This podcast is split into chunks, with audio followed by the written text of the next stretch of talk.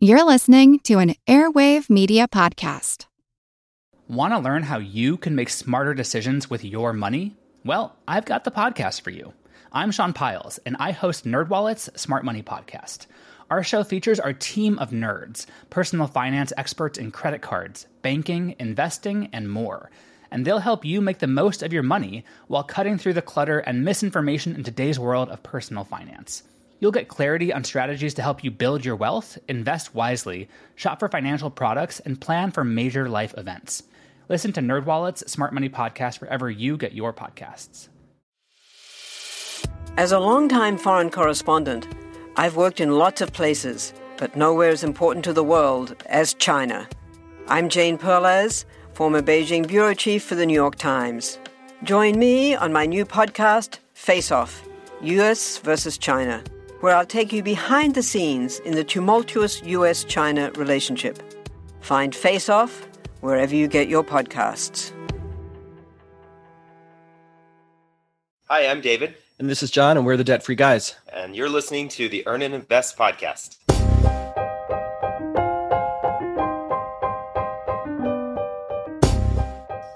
I can still remember the smell of marijuana. We were teenagers standing in a circle. And the joint was going from person to person to person. Even when it got to the point where it was so low, someone would pull out a tweezers. I think they used to call it a roach clip, so they could get the last bit of marijuana out of the rolling papers. And every time it would come to me, and everyone would look up expectantly and then laugh because they all knew that I didn't smoke. And this is just one example of how I didn't fit in. While the rest of my friends and community were doing drugs, I was often abstaining. While they were staying out late on Saturday night, I was at home in bed getting ready to study Sunday morning. And when they all dropped out of high school and got marginal jobs, I was going to college and then medical school.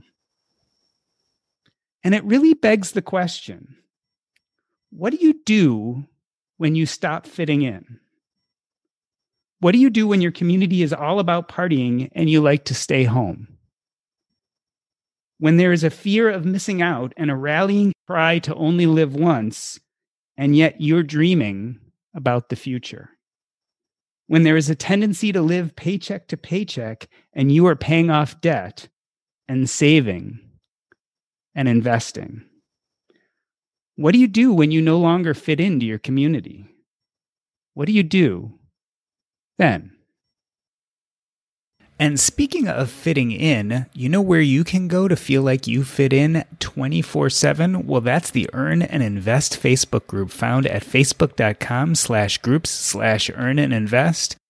We continue the conversation on the Facebook group that is started in the podcast. We talk of finances. We talk about the economic situation in the United States. We sometimes touch on politics. Any topic is open game. It's really a place where we as a community can come together and have a rational, intelligent, open conversation. I'd love to see you there at the Facebook group Earn and Invest. That's facebook.com slash group slash earn and invest. Become a part of the conversation. We'd love to see you there. David Auten and John Schneider are husbands who help other gay men live amazing lives without sacrificing their financial security. With their website, The Debt Free Guys, and their Queer Money podcast, they help you be fabulous, not fabulously broke. John and David, welcome to the show. It's great Thank to be here. having us. We're excited. it's a great story. I am so excited to have you on the show. And before we even get started, I have to say this has been a really strange year with the pandemic and working remotely. And I have to admit, I have quite a bit of election anxiety coming up. This is the 30th of October right now. The presidential elections are early next week. How are you guys hanging in there in this strange year? Oh, geez. You know, I think it's probably like a lot of people. I think we have been really high and we've been really low. You know, we came back to the United States after spending three months uh, in Spain and a week in Paris. uh, right when the borders were closing and the pandemic was settling in and chaos was starting.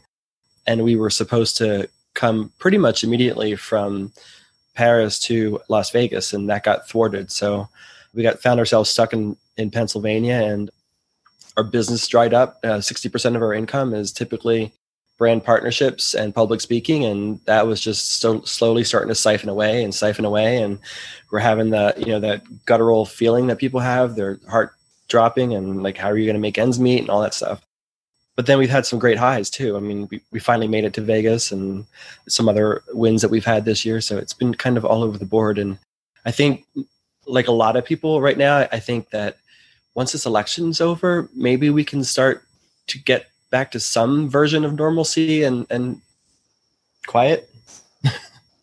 I I will agree with John.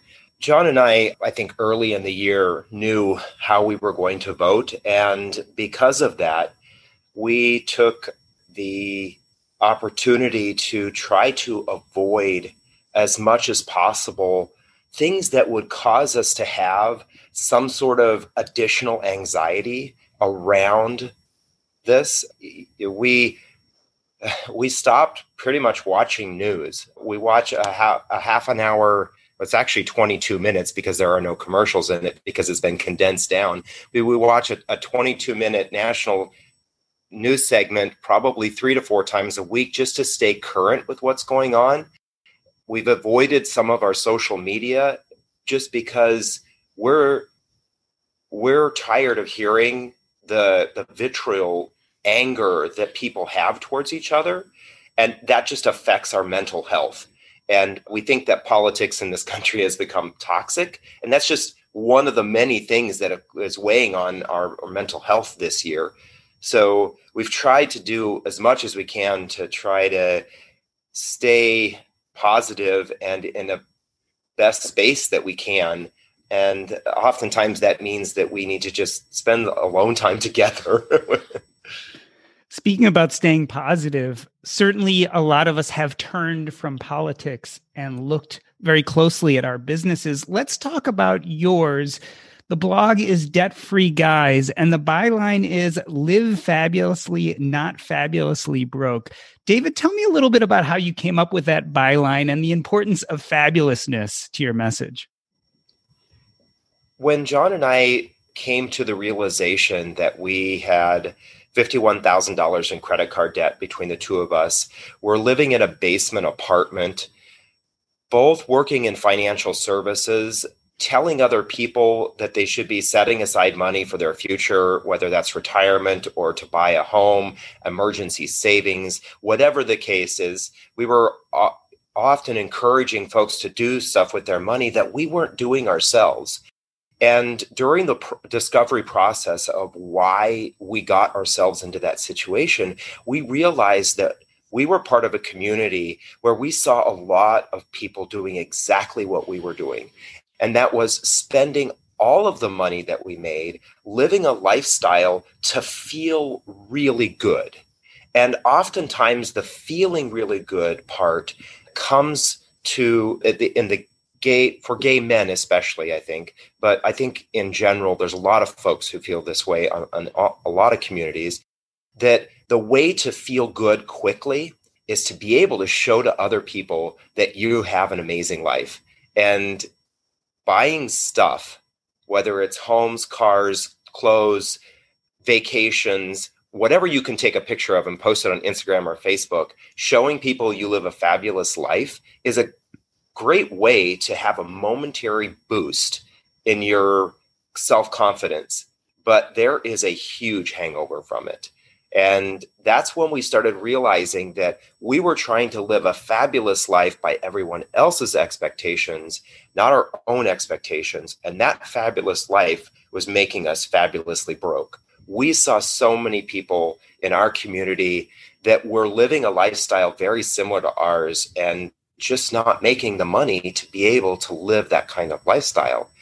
That's why we said, well, you can live fabulously, not fabulously broke, when you decide to focus your your mental and financial energies towards what makes you truly feel fabulous long term, not what everyone else expects you to do to live, to feel fabulous. John, David talks a little bit about this duality of life you were living, right? This living on the outside fabulously and yet coming home to a basement apartment and having bank accounts that weren't really in congruence with your lifestyle. But before you paid off the debt, there were certain parts of that life that really were fabulous, right? I, I, saw you mentioned a trip to Vegas to see Madonna. I mean, you guys, in some ways, were really living it up, right? Yeah, I mean, it was definitely fun going through it at times. You know, you would, we would, you know, come to Vegas to see Madonna, or we go to on vacation somewhere to Mexico or to Australia, and it was all wonderful. But then there was always that hangover, after the fact. So we'd get home either after vacation, you know, before the end of the month, the bill comes and you're sort of, oh man, I shouldn't have we shouldn't have done that. We really didn't have the money to do that. Or we went way beyond the budget that we had estimated that we would need for that particular trip.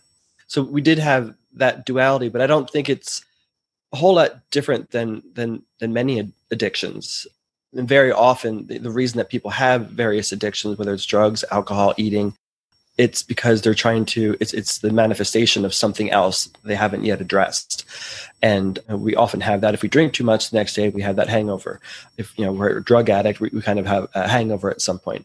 Well the same thing goes with with spending but very often with spending it's almost like it's an accepted addiction in our culture because the more stuff you have the more showy displays of your uh, means of wealth the, the, the more successful you must be and and and we just idolize success in the in, in the in the most perverted sense of the term, which is probably why we're in the state we are in this country politically. and so we were feeling that duality, and it wasn't until it got to a point that something was going to snap. It wasn't going to be able to continue any longer. Uh, that we finally started to address that. And part of that message, "Live fabulously, not fabulously broke."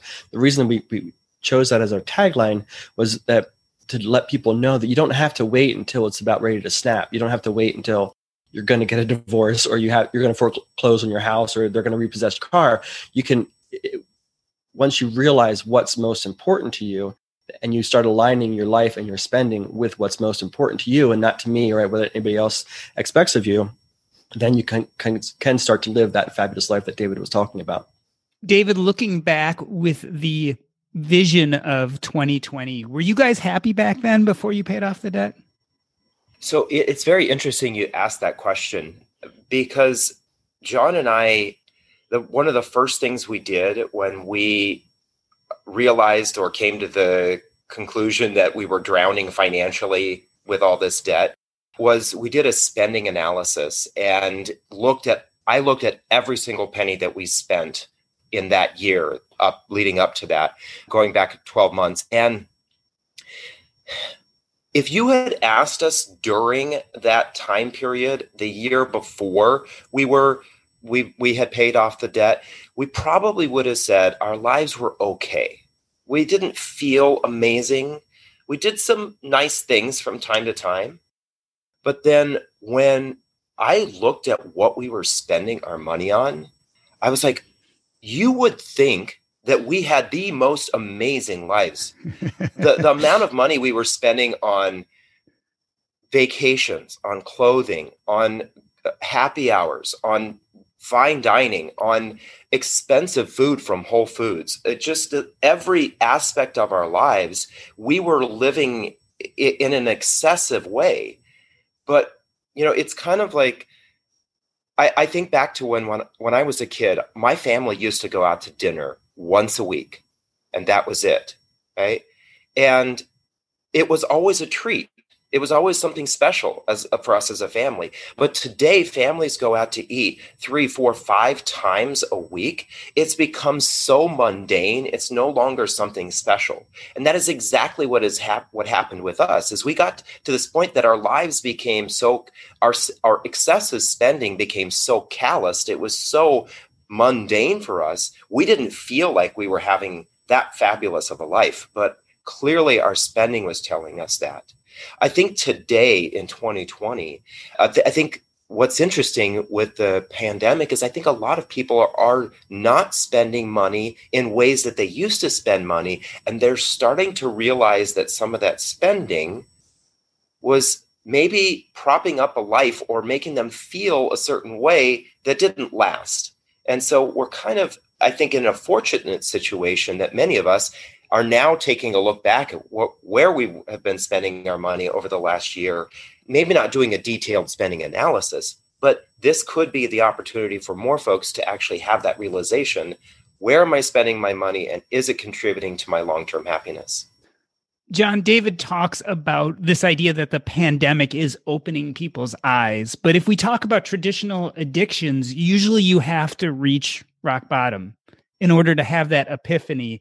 You guys talk about feeling okay and then doing the detailed budget analysis, but there's obviously something that turned you from going on with that life to all of a sudden saying, okay, things need to change. I'm going to quote your blog here. You say, after spending the weekend in the mountains and looking at property to build a vacation home, we realized we could barely afford to spend a weekend there, let alone buy land and build a vacation home. Tell me about that rock bottom moment. Yeah, so we had uh, just wrapped up a weekend in Winter Park, Colorado, which is a small ski resort town, usually for locals, but it's become more popular now for tourists as well a friend of mine from college was living up there with his girlfriend. We went up there to visit him, and we had been up there several times before and had great time. But this particular weekend, we had a, you know, an especially fabulous time, and we thought, you know, we should buy land here and build a house. David wants to build a modern home. We would love to live up here, and this would be a great place for us to invite our friends and family to come with us. Or even when we weren't using it, we could loan it out to friends, and everybody would just be so happy, and we'd be able to put in our 100 days of skiing a year, which is a Colorado goal.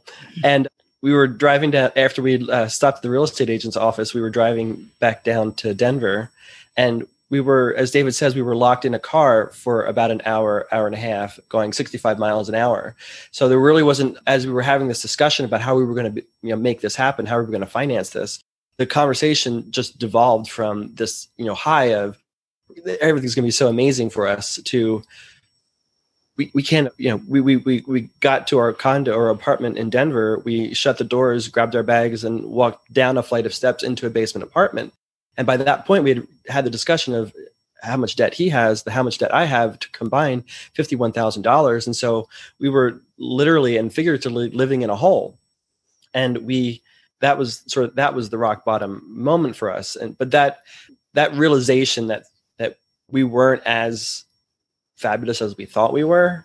I think that was sort of the, the the, the, catalyst for us to say, what are what are we doing? Why are we struggling? Why are so many of our friends having children and building houses, and we're living in a basement apartment? Why are they acquiring and amassing all this stuff? And it kind of feels like even though we're doing we're spending a lot of money on credit cards, it does feel like we're kind of be, feeling more suffocated and you know that that was that was the rock bottom moment. And then we started to have the discussion of why is our life going in this direction? What is it we really want? What are we doing wrong and how do we fix it? And that was actually a conversation that took uh, place for about three or four months until we realized what it is that we truly wanted. The spending analysis was sort of a, a mirror in our face saying this is all the things that you're doing wrong. And then uh, we had that discussion of what could we do? What would be right for us? And that was when we realized all the things we weren't we were doing weren't really actually fueling our soul. They weren't giving us that long-term happiness that david was talking about. They were just adding more stress to our lives. And turned out we we wanted things uh, much more differently than what we were actually doing. David let's talk about what john was just referencing. This why are we not at the place that other people are? And I'll say I love the fact that you guys have made the word fabulous such a part of your brand because, in a sense, I think the way you used to use the word was actually constraining. It was pushing you to be something that maybe wasn't good for you. And now you've taken control of the word and made it something positive. So let's talk about those whys a little bit. What were the expectations you guys felt as a gay couple coming out of the 90s and 2000s? Like, how did that affect your feeling about money and how you used it? Sure. So, both John and I were raised in in very conservative religious households. So that I think was a, a bit of the foundation point. Our our family nucleus told us we were not okay because we were gay. You know, inside we knew we were gay, and our family, maybe not directly, but indirectly, because we weren't out, was telling us being gay is not okay. Our churches were telling us that. Our media was telling us that. Our politicians were telling us that. Our peers were telling us that. Our schools were telling us that. Over and over and over again, we were being told, you're not okay. You're a bad person because you're a gay man. And that was, I think, the beginning of it. As we both got to the point where we got out of high school went to college. I went to college much later, but John went to college right away after high school. We started to maybe start to feel a little bit comfortable in our own skin, right? And we decided that we would come out. And I lost my family when I came out and when I was 26. My family does not speak to me. John's family uh, has been a little bit more accepting, but still would prefer that he would bring home a girl, a lady friend. but we moved basically from family situation or friend situation of not being accepted into another community, and that's the gay community. And there, there, all of a sudden, we were surrounded by a bunch of men, especially, but a bunch of people who had the same experience that we had. You're not a good person because you're gay. And we're trying to fit into this gay community, right? And the the easiest way in America and also even more so within the gay community is to show people that you're a great person and that you want acceptance. Every single one of us wants acceptance. And i think it was the best way to show everyone that we were great people was to show that we were really successful. Everyone wants to be the friend of the successful person right? And the easiest way to show people you're successful in america is to use your credit card to buy lots of stuff to impress people that you don't know you necessarily want to be friends with right? You're just trying to impress people so that you'll get gain that acceptance. And that's exactly what we did. And john and i think back to kind of how maybe some of this started in the gay community. Is during the aids epidemic a lot of gay men were having a very carpe diem lifestyle right? They they expected that they would die in their late 30s, early 40s, maybe even maybe make it to their 50s. So they were living excessive lives. They were spending all of the money that they had. They were really living it up because they thought that they were going to die.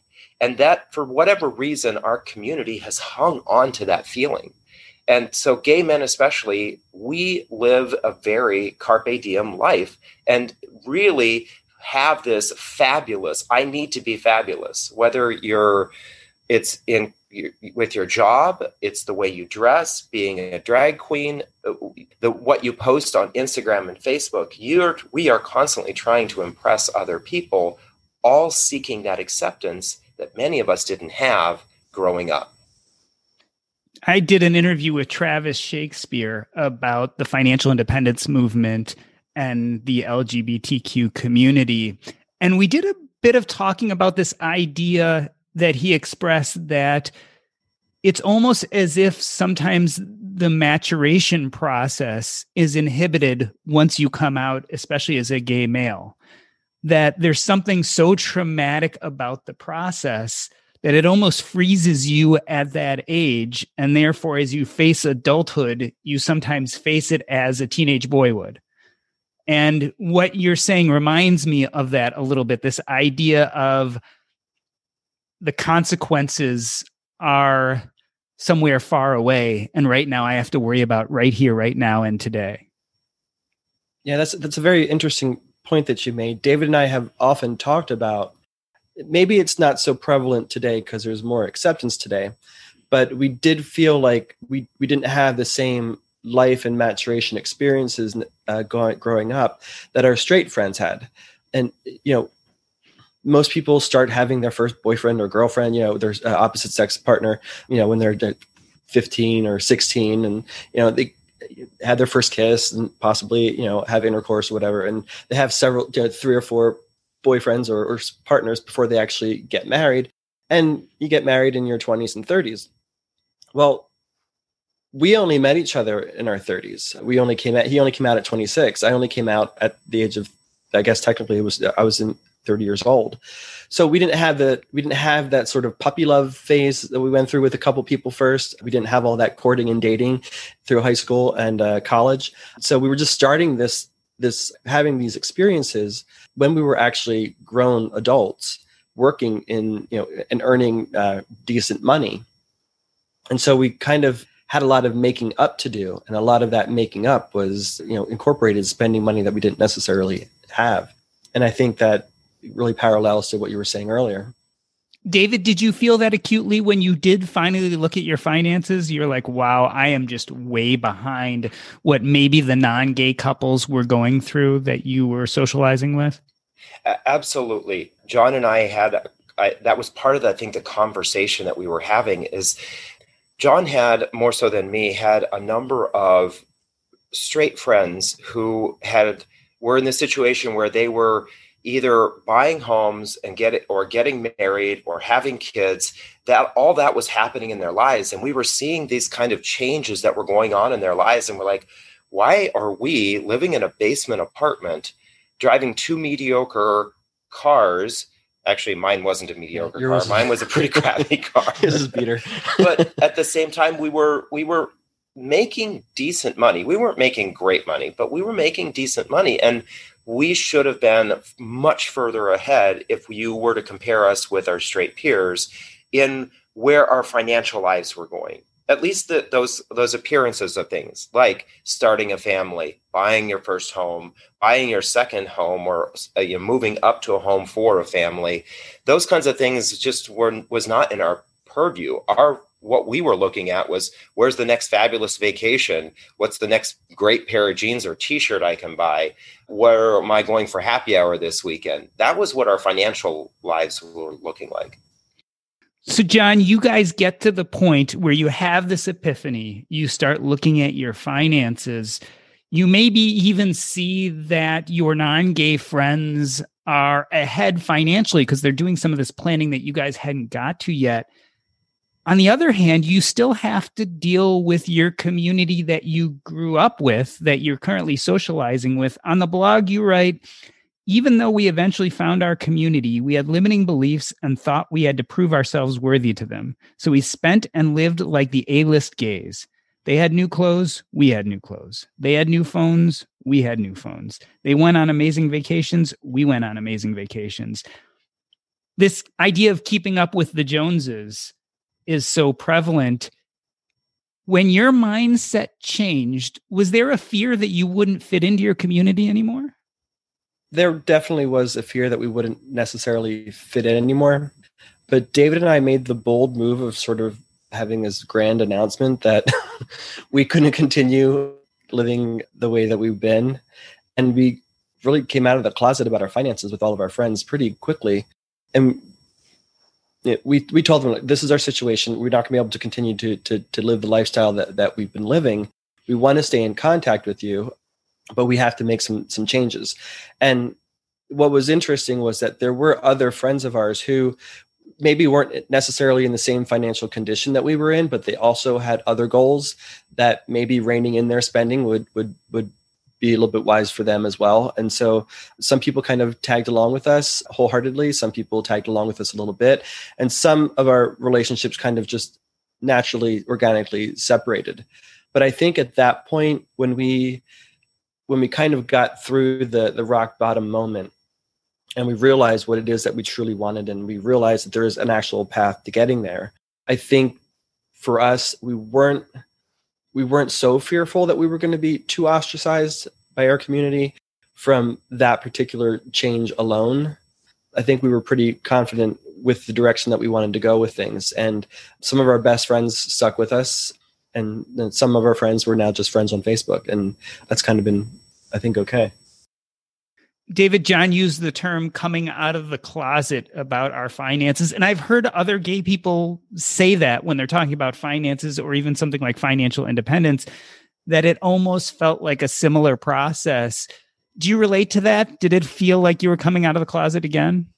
Absolutely. I think that there is such a heavy weight that people have on themselves today because of their financial situations. And John and I agree that there are some folks who are in their financial situations that they have had no really much no no control over how they got into that financial situation. But we believe that the vast majority of people do this to themselves right? We we hide our financial situation and and we actually compound and make it worse. But it's that hiding it it's the taboo of talking about your finances i mean there are couples who have been married for decades that still have separate finances and do not talk to each other about their finances because they're embarrassed. The person you should be trusting the most in your life, you're still embarrassed and won't tell them about your true financial situation. That's why we talk about this whole idea of coming out of the closet because it is freeing. It can be so freeing when you, especially, recognize or address it yourself to yourself first that this is where you're at financially and not where you want to be and then you start sharing it with others. And we believe two things really happen when you start sharing your financial situation with others. One, other people resonate with that because either they've been there, are there, or want to help you. And then the other thing is you you start to find that more people in you in your circle start to share information about where they're at financially too. And that sharing, you share your wins and your challenges is one of the best ways to strengthen yourself and your resolve to move forward. In the first half of the show, John and David from the Debt Free Guys talked about how they realized that they didn't have their finances in order. After the break, we discuss how this affected how they fit into their community. But first, you know what? I love our meals from Factor. My son started getting them about a year ago when he needed a quick alternative to meals on the go. But where we've really enjoyed them is we've been remodeling our kitchen. That's right, we've had no access to our kitchen for the last few weeks. And some nights we just had no idea what to do for a meal. That is where Factor came in. We would just pop the meal in the microwave, and two minutes later, we'd have a fantastic meal. You can do the exact same thing, and there's tons of variety. Choose from a weekly menu of 35 options, including Calorie Smart, Keto, Protein Plus, or Vegan and Veggie. Also, discover more than 60 add ons every week. These are chef prepared meals, and let me tell you, they are delicious. No fuss, no mess. You just put it in the microwave, and two minutes later, you have a meal. This is tailored to your schedule. You can customize your weekly meals with the flexibility to get as much or as little as you need. Head to factormeals.com slash earn50 and use your code earn50 to get 50% off your first box plus 20% off your next box. That's code earn50 at factormeals.com slash earn50 to get 50% off your first box plus 20% off your next box while your subscription is active. Have you taken a moment to check out the Earn and Invest website? That's earnandinvest.com. There you can find all of our episodes as well as blog posts and extra video content. Pretty much everything Earn and Invest is right there at earnandinvest.com. Check us out. We hope to see you both there and at our Facebook group page and become part of our community. So, John, gay couples and gay individuals have now been sharing their financials with you in this sense as part of your platform. Are the lives of gay couples significantly different than straight couples? I mean, I've heard you guys talk about this idea of separate bank accounts, et cetera, and I could see how that specifically would be a sticking issue. But are we really looking at uniform problems, or does the gay community have some specific issues that are different?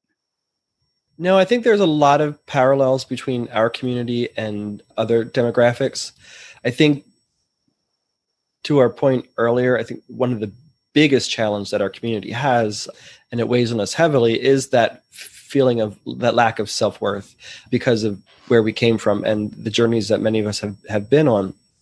And I think the other challenge that our community has is that we haven't really been having this conversation. This is a relatively new conversation for our community and I, and I think that's in part because it wasn't until 2015 that we had marriage equality, and I don't think anybody really thought about put that into context from a financial perspective.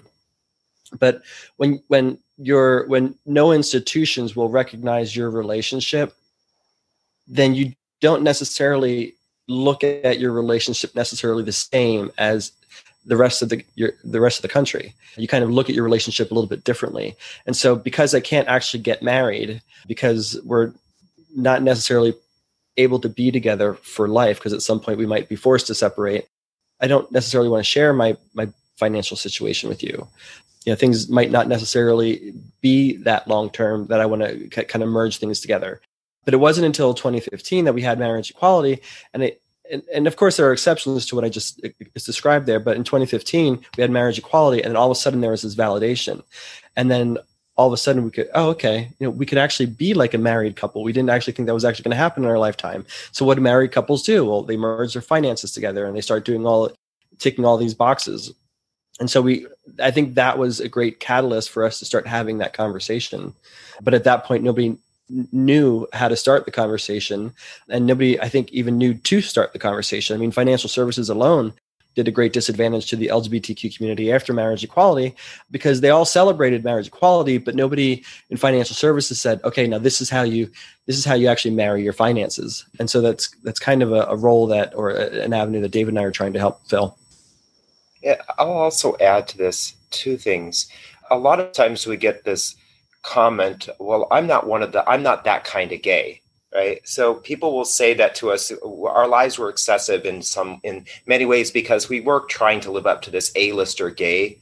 But comparing it to, comparing our lives to lots of others in the LGBT community, there are, there are couple, gay couples who have children that are going broke because they are trying to portray to ever all their straight friends that I'm the best gay parent. I have the most fabulous birthday parties. I send the most fabulous gifts to birthday parties with my kids. My kids are dressed to the nines, right?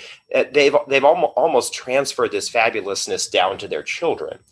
There's lesbians who are going broke because they are trying to make sure that they eat all of the right food that their community tells them that they need to have. They're trying to drive the right car. They're trying to take care of all of the animals, right? There's this kind of perception in some lesbian circles that you're not a you're not a good lesbian unless you have six cats and seven dogs and you know you're you're giving 75% of your income away to all these these different charities and that's driving some people some of the people in, in that community broke I'll, I'll also add that John's mentioned this whole idea of the financial services community and them not uh, being there right after marriage equality. But the reality is, is that the LGBT community, we have not had the the legacy examples of what it's like right we don't have the the 50 60 70 80 year old couples that this is what gay retirement lesbian retirement queer retirement looks like. And there has from what i can tell there has never been a retirement ad that shows a same-sex couple walking down the beach with their hmm. golden retriever going off into the sunset right? It's always the straight white couple walking down the beach right? Even today every once in a while you'll see maybe that it's a mixed race couple but even today some of the major firms are, that are out there their pictorial example of what retirement looks like is something that our community does not resonate with. So why would we concern ourselves about our financial future if that doesn't if i'm i don't see myself in that picture right? And so that i think that's part of the reason why we still feel like there's this lagging effect on the community when it comes to progress financially. Though we are really excited because John and I are seeing that start to change. There's more people in our community starting to talk about their finances and about how they can have a, a fabulous financial future what I love about what you guys do is you will end up being the model. So you said there is no model of people in their 60s and 70s it's just a matter of time because you guys are forming the communities of people who are thinking about these things. And generations from now people will be able to look up to your example and have a pathway which i think is very very exciting. John you talked about the legal hurdles to gay people's financial lives. And then David talked about the social expectations. We haven't really mentioned the workplace much. And you guys have described something called cascading homophobia. What is that and how does it affect you in the workplace? Yeah, definitely. Well, I think it, it's not just the workplace, but it, it, it's a great example. Is that very often low level managers, middle level managers, maybe even at uh, some person at a director level might be inclined to do something that would support the LGBTQ community. You know, for example, we we had, we had our careers in financial services, and we advocated strongly to try to have the firm that we work for incorporate LGBTQ couples or and individuals in their marketing and collateral. And you could go to the marketing manager and their team, and they they'd be all on board with this. They get very excited about it. But then over time, as discussions went up the ladder, eventually it was squashed. And we sort of started to realize this when we were in financial services. We've also realized it in our own work with some brand partnerships, where there will be at a certain level there will be this support, but then the support will stop. And we we've realized that it's easier to say no to us than it is to explain to somebody higher above at an EVP or a, a, AVP level why you decided to move forward with the project or why you decided to include uh, particular advertising or collateral that you did. And so there's sort of this cascading homophobia because by and large, especially in financial services, it's not to stereotype everybody, but it's still being run by straight white men who haven't had the same experiences that a lot of us have had. And it's just easier to not even present them with that sort of an opportunity and just easier to say no to us. It reminds me of a conversation that I have a lot, especially with other white men. It's when we look at the laws and we look at people of color or LGBTQ or even women, we say things have changed, the laws are better. And then we kind of give ourselves a pass at being cognizant of what actually is happening in our homes and our societies and our workplaces. And we actually need to go back and say, okay, the laws have changed, but is behavior changing? Are we keeping ourselves to the standards that that that those laws engender? And even more importantly, are we realizing that you can give someone rights immediately, but that doesn't mean that you've actually given them the equity to take advantage of those rights. Yeah, exactly. And I think marriage equality in 2015 is a great example of that. And I think the LGBTQ community made the same mistake. We have marriage equality, everything is equal, everything is the same. And it didn't take us um, very long to realize, oh, okay, that was just the passing of a law. There's all sorts of downstream impacts that have not yet been affected or been realized that we need to work on. And I think that's a mistake that our community made as well as financial services when it comes to money is we just thought, okay, everything's equal. Everybody get married and and you're on the path to retirement, but that's not exactly how it worked. I'll also add it's kind of interesting. John and I just voted here in the state of Nevada. It's 2020 five years after marriage equality was passed at a national level, and there was a ballot initiative to change at the state level here in Nevada that marriage is not defined as between a man and a woman. So there's still laws out there that are maybe at a state level having a very negative effect or a, a diminishing effect on various communities, not just the LGBT community. And that's why there is this constant need for checking where we're at. And like you said, making sure that although the laws have passed, are we actually on the path to equality? So, John, at the beginning of this episode, I told a story and asked the question what do you do when you no longer fit into your community? And what I hear from you guys is that you educate and build and uplift your community. And that's what it seems like you're definitely doing. And so the outlook appears fairly optimistic for other people in your situation that they will now have role models and tools to build good financial lives. Has the COVID pandemic changed anything? Has it hit the gay community any differently than anyone else? Yeah, I do. I definitely think there have been some detrimental consequences to the to the pandemic.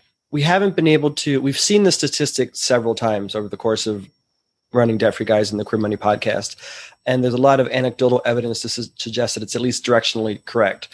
But nearly 60% of LGBTQ people are, are work in either uh, service or in retail, and those were the the industries that got probably the most adversely hit by the pandemic when you add to the fact that for many LGBTQ people, they're not necessarily on the same financial, haven't necessarily made the same financial progress. So they have uh, smaller emergency savings accounts, if they have any emergency savings accounts at all. They don't have as much retirement saved up, if they have any retirement saved at all. So it's made all that a little bit more precarious. So I think it has had a detrimental, in fact, more detrimental in, impact on the LGBTQ community. But I think that's we see parallels of that, you know, in with people of color, all, all sorts of marginalized communities. So I don't think it's just LGBTQ people, but from the people that we work with and talk with, it has affected them affected them quite hard. So, David, last thoughts. Many of us here, especially when it comes to personal finances, have found that our unique opinions, our wish to save and invest and be savvy, does put us at odds with our community what should we do? How do we gel this new interest with being true to our communities and not losing friends and family? Well, I think that you you mentioned earlier about this idea of possibly us being the the example, John and I being the example. I think that that is probably the the the, the most important thing is that you need to live your life true to who you are.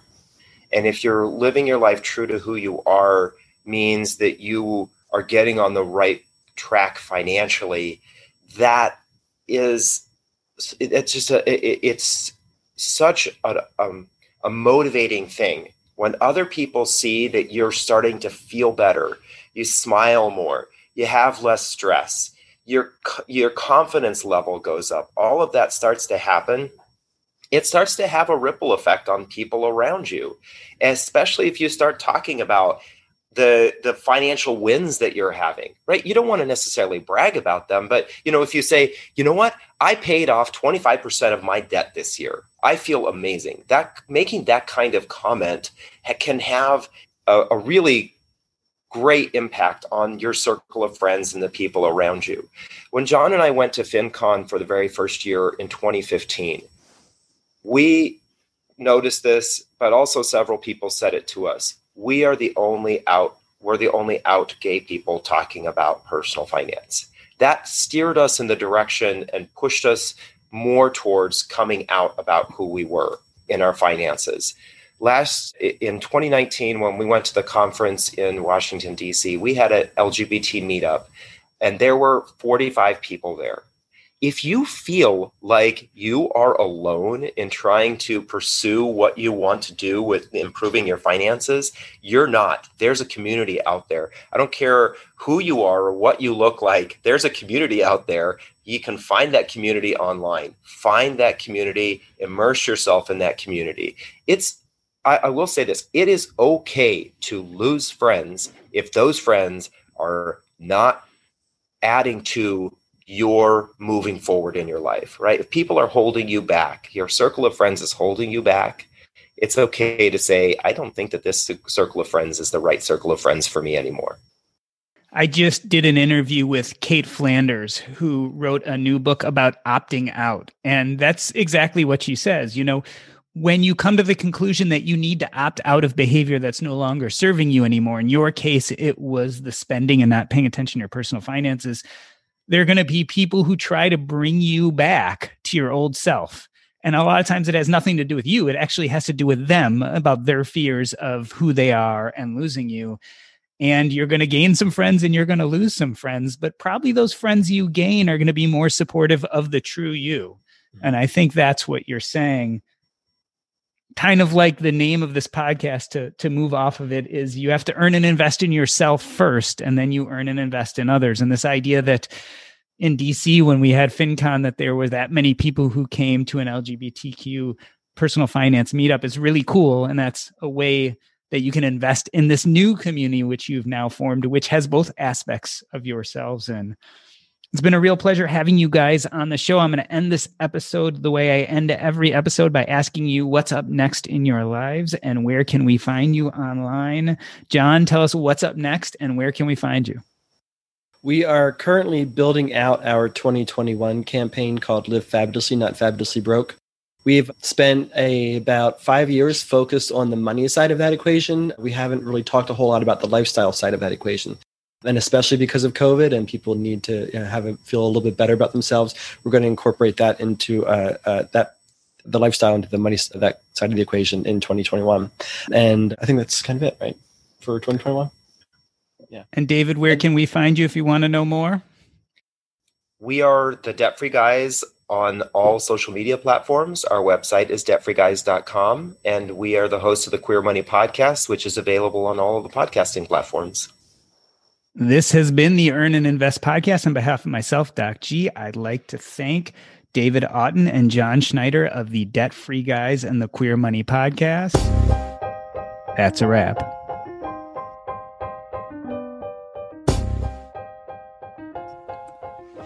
You know, my conversation with the debt free guys really made me think about fitting in. I have never felt like I fit in, at least not until recently. I remember as a child, I was diagnosed with a learning disability when I was about seven years old. And I watched as my peers learned how to read, and I couldn't do it. I couldn't read the letters, I couldn't put the letters together into words.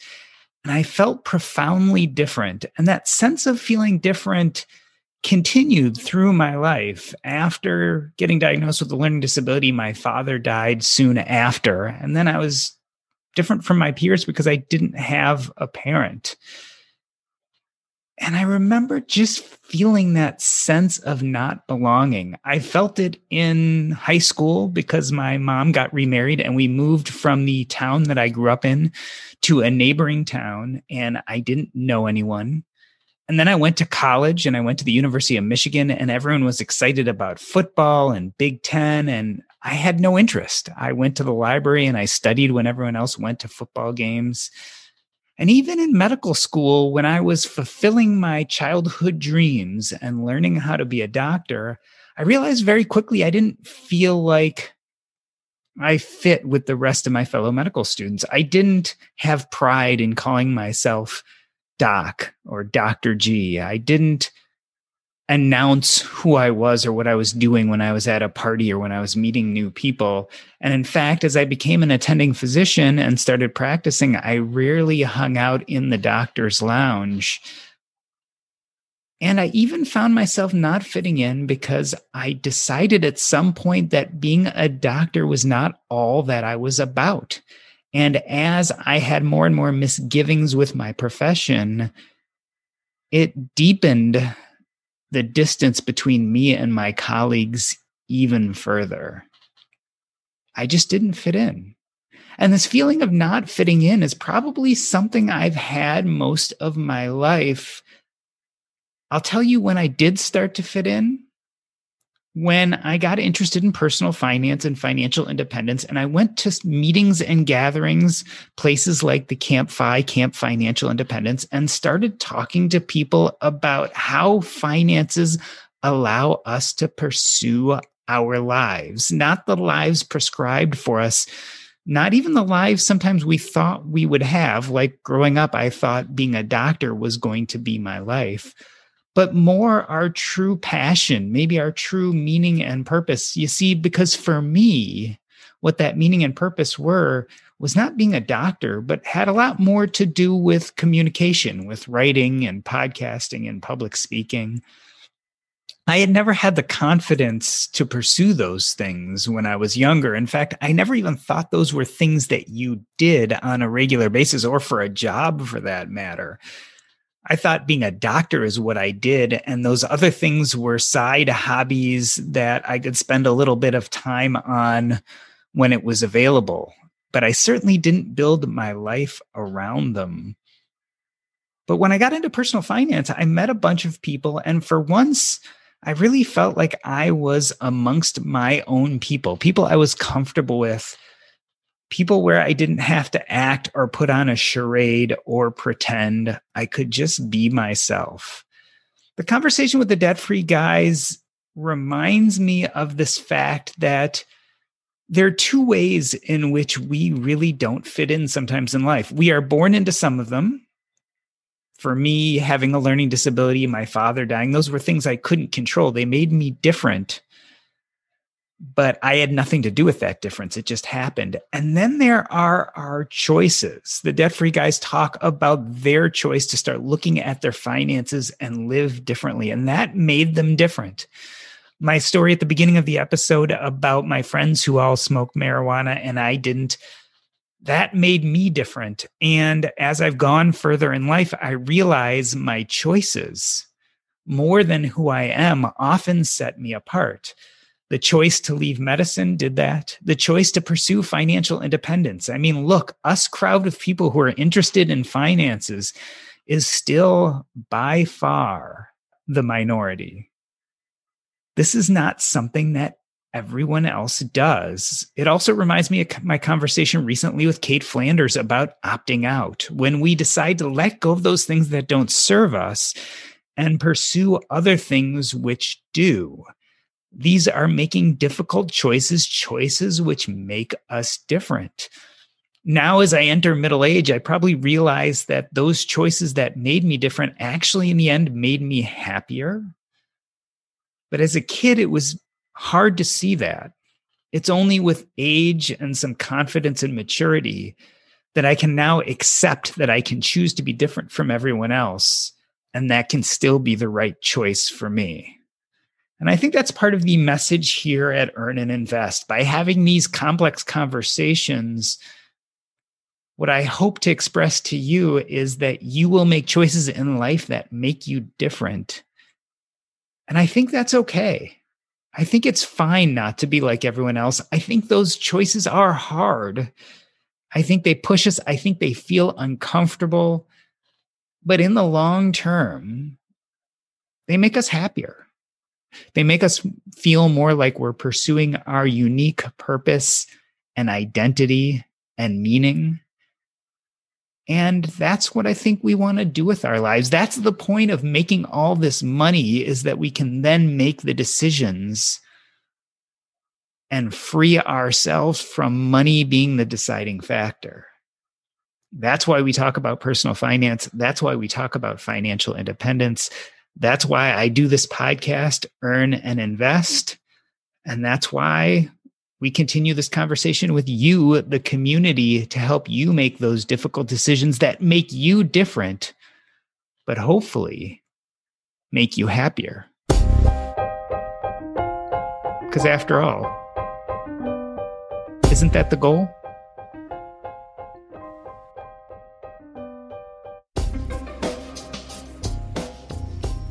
Cool. That, that was, was fun. That was great. The most yeah. thoughtful interview that we have had. Yeah. Yeah, I, I, I try to. So, this give you some background. I am actually a physician, and I, good. So I'm a doc, I was a doctor in real life, and I found that I was no longer happy with work at being a doctor, and simultaneously I discovered financial independence and realized that I probably had enough money to be just fine. Mm-hmm. Um, and so a lot of my transition was to kind of decide what to do with my life. And a big part of that became focusing on something that I'd always loved and never put any time into, which was writing, communicating, public speaking, those kind of things. And podcasting grew out of that. So you said it was a thoughtful interview. I kind of do this because it really drives me to find out what makes people do what they do and kind of what is their special message. And I, I, really dig this idea of can I use my questions to pull out like the most interesting, cool thing about you and present it to the people listening. And so to me, it's it's a very deeply personal thing. Like I don't want to just ask you kind of a, so you have a podcast like that would be like the most inane thing I could do. I really want to draw out a real conversation that that means something. Nice. Yeah. Well, that that's very cool. I enjoyed it. Thank you. There was um there was a podcast. He's still a podcaster, but his podcast changed. Um, Sean Croxton. Hmm. Um, and he used to have a podcast called uh, something sessions. The se- I think it was called the Sessions. The he Sessions? he um, he stopped it, um, but because it became uh, a, a lot of work for him, he needed to to slow down. But he would do so much research and reading about the the guests. Um, on several occasions, the guests were shocked that he brought up stuff that he that people were like, I didn't I didn't think that information was out there, right? And there were several times when he brought up things in the, about people in their personal lives that they actually started crying because it exposed something that obviously they have strong feelings around that n- that most people didn't talk to them about. And uh, this kind of reminded me of that because you Yeah. asked a couple of things, and I was like, "Wow, most people don't do this kind of research on us." Yeah. So, That's it's Oh. important to me because I, I I truly do actually. You know what I tell people is the best compliment I can get is like when we're done with this, you can be like, "That was a lot of fun." Like, because you know, normally you go on a podcast, you're a little stressed. You want to make sure you sound good. Are they going to ask me good questions? Like, Yeah. if I know that you came out of this saying, "Oh, that was thoughtful or fun or interesting," then I I feel like I did my job.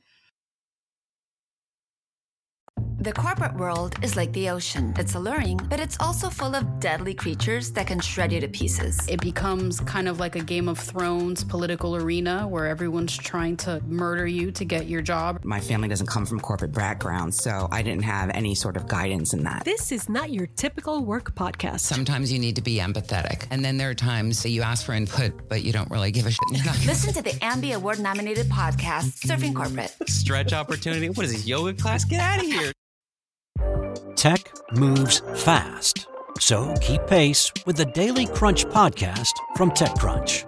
With new episodes every day, this podcast will give you a quick overview on everything you need and should know about startups, new tech, regulations, and more.